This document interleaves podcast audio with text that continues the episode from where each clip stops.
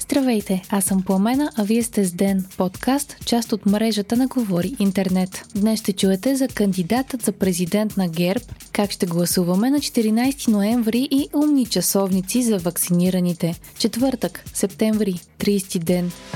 ГЕРБ ще подкрепи ректора на Софийски университет професор Анастас Герджиков за президент, съобщава Хоризонт, позовавайки се на свои източници от партията. По данни на медиите, цитирайки хора от ГЕРБ, кандидатурата на професор Герджиков ще бъде издигната от инициативен комитет – Професор Герджиков е на поста за два поредни мандата. Той е на 58 години и е професор по антична и средновековна литература, преподава и латински язик. До този момент няма официален коментар от ректора на най-големия вуз в страната, както и официално становище от ГЕРБ, а всички медии се позовават на свои източници от партията на Борисов. Новината, че професор Герджиков ще се кандидатира за президент е изненадваща, тъй като до сега той не е давал такива заявки, а от ГЕРБ пазиха в тайна кого ще номинират или подкрепят. Припомняме, че лидерът на партията обясни това поведение с страх, че кандидатът им ще бъде нападнат, а пък президентът Румен Радев на няколко пъти призова Борисов да се изправи срещу него на изборите.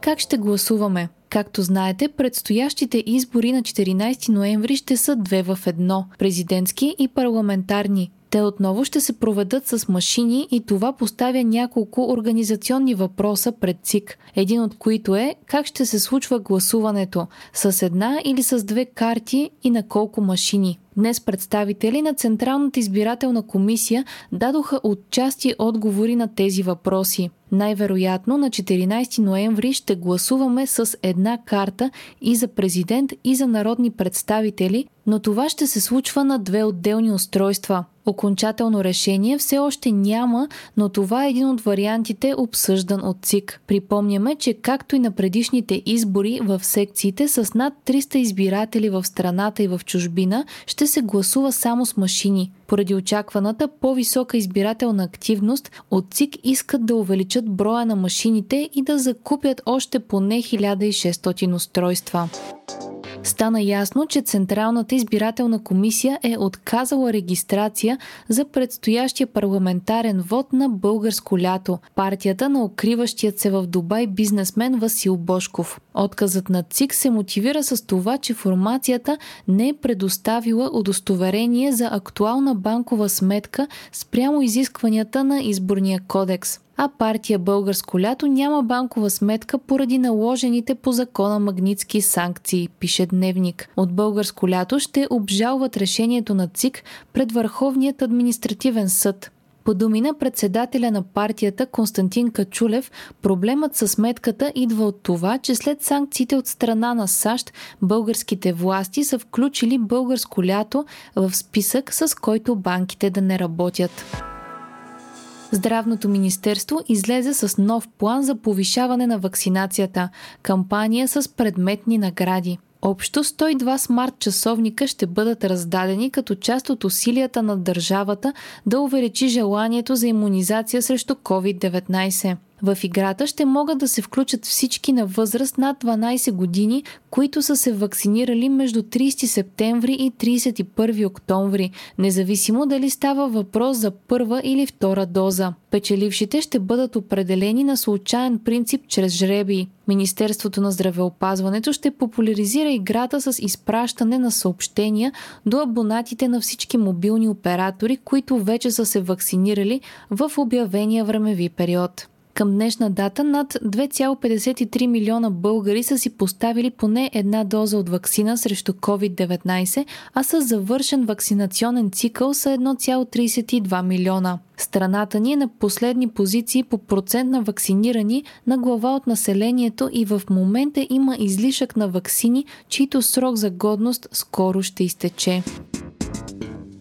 От друга страна, няколко десетки сигнала за фалшиви вакцинационни сертификати са подадени към прокуратурата. За това съобщи министъра на здравеопазването Стойчо Кацаров. Разследването на тези случаи е особено, защото и двете страни подлежат на наказание, както този, който уж е поставил вакцината, така и този, на когото уж е била поставена, каза министър Кацаров. В общественото пространство от доста време се говори за масово издаване на фалшиви иммунизационни сертификати и как това може да навреди на противопандемичните мерки и да изкриви статистиката за вакцинирани хора, които се заразяват и влизат в болница. До сега обаче не са предприяти никакви сериозни мерки.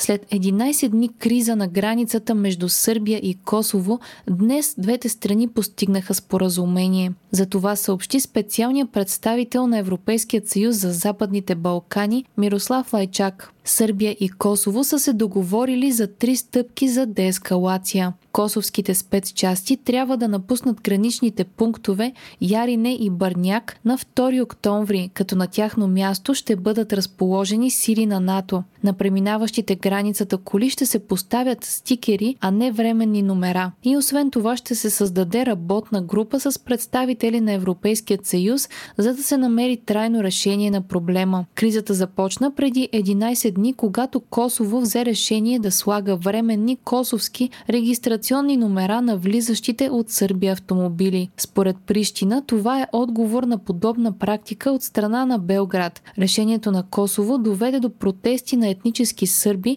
които блокираха граничните пунктове. А напрежението ескалира още повече, тъй като Прищина изпрати специални сили на полицията, за да налагат новите мерки.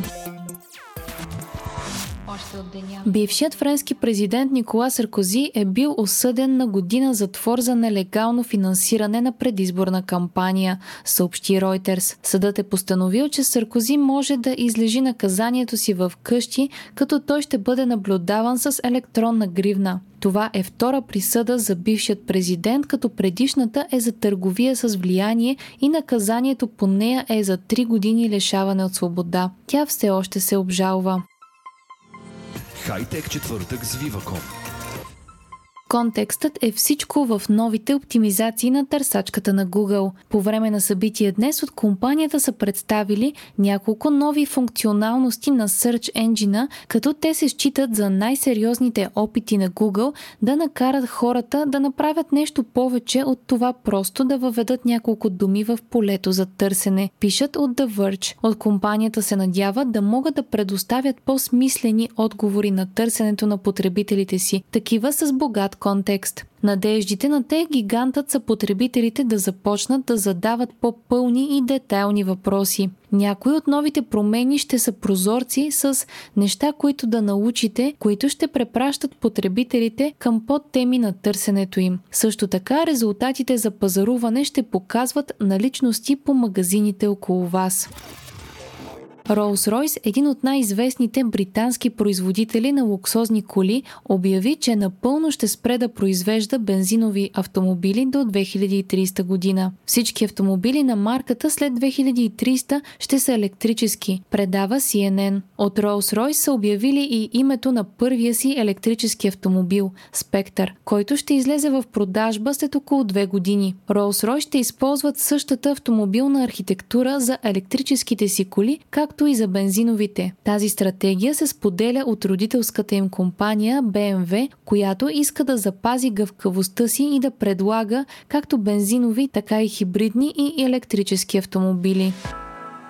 Вие слушахте подкаста Ден, част от мрежата на Говори Интернет. Епизода подготвих аз, Пламена Крумова Петкова, а аудиомонтажа направи Антон Велев. Ден е независима медия, която разчита на вас, слушателите си. Можете да ни подкрепите, като станете наш патрон в patreon.com Говори Интернет и изберете опцията Денник. Не изпускайте епизод на Ден, абонирайте се в Spotify, Apple, iTunes или някое от другите подкаст приложения, които използвате.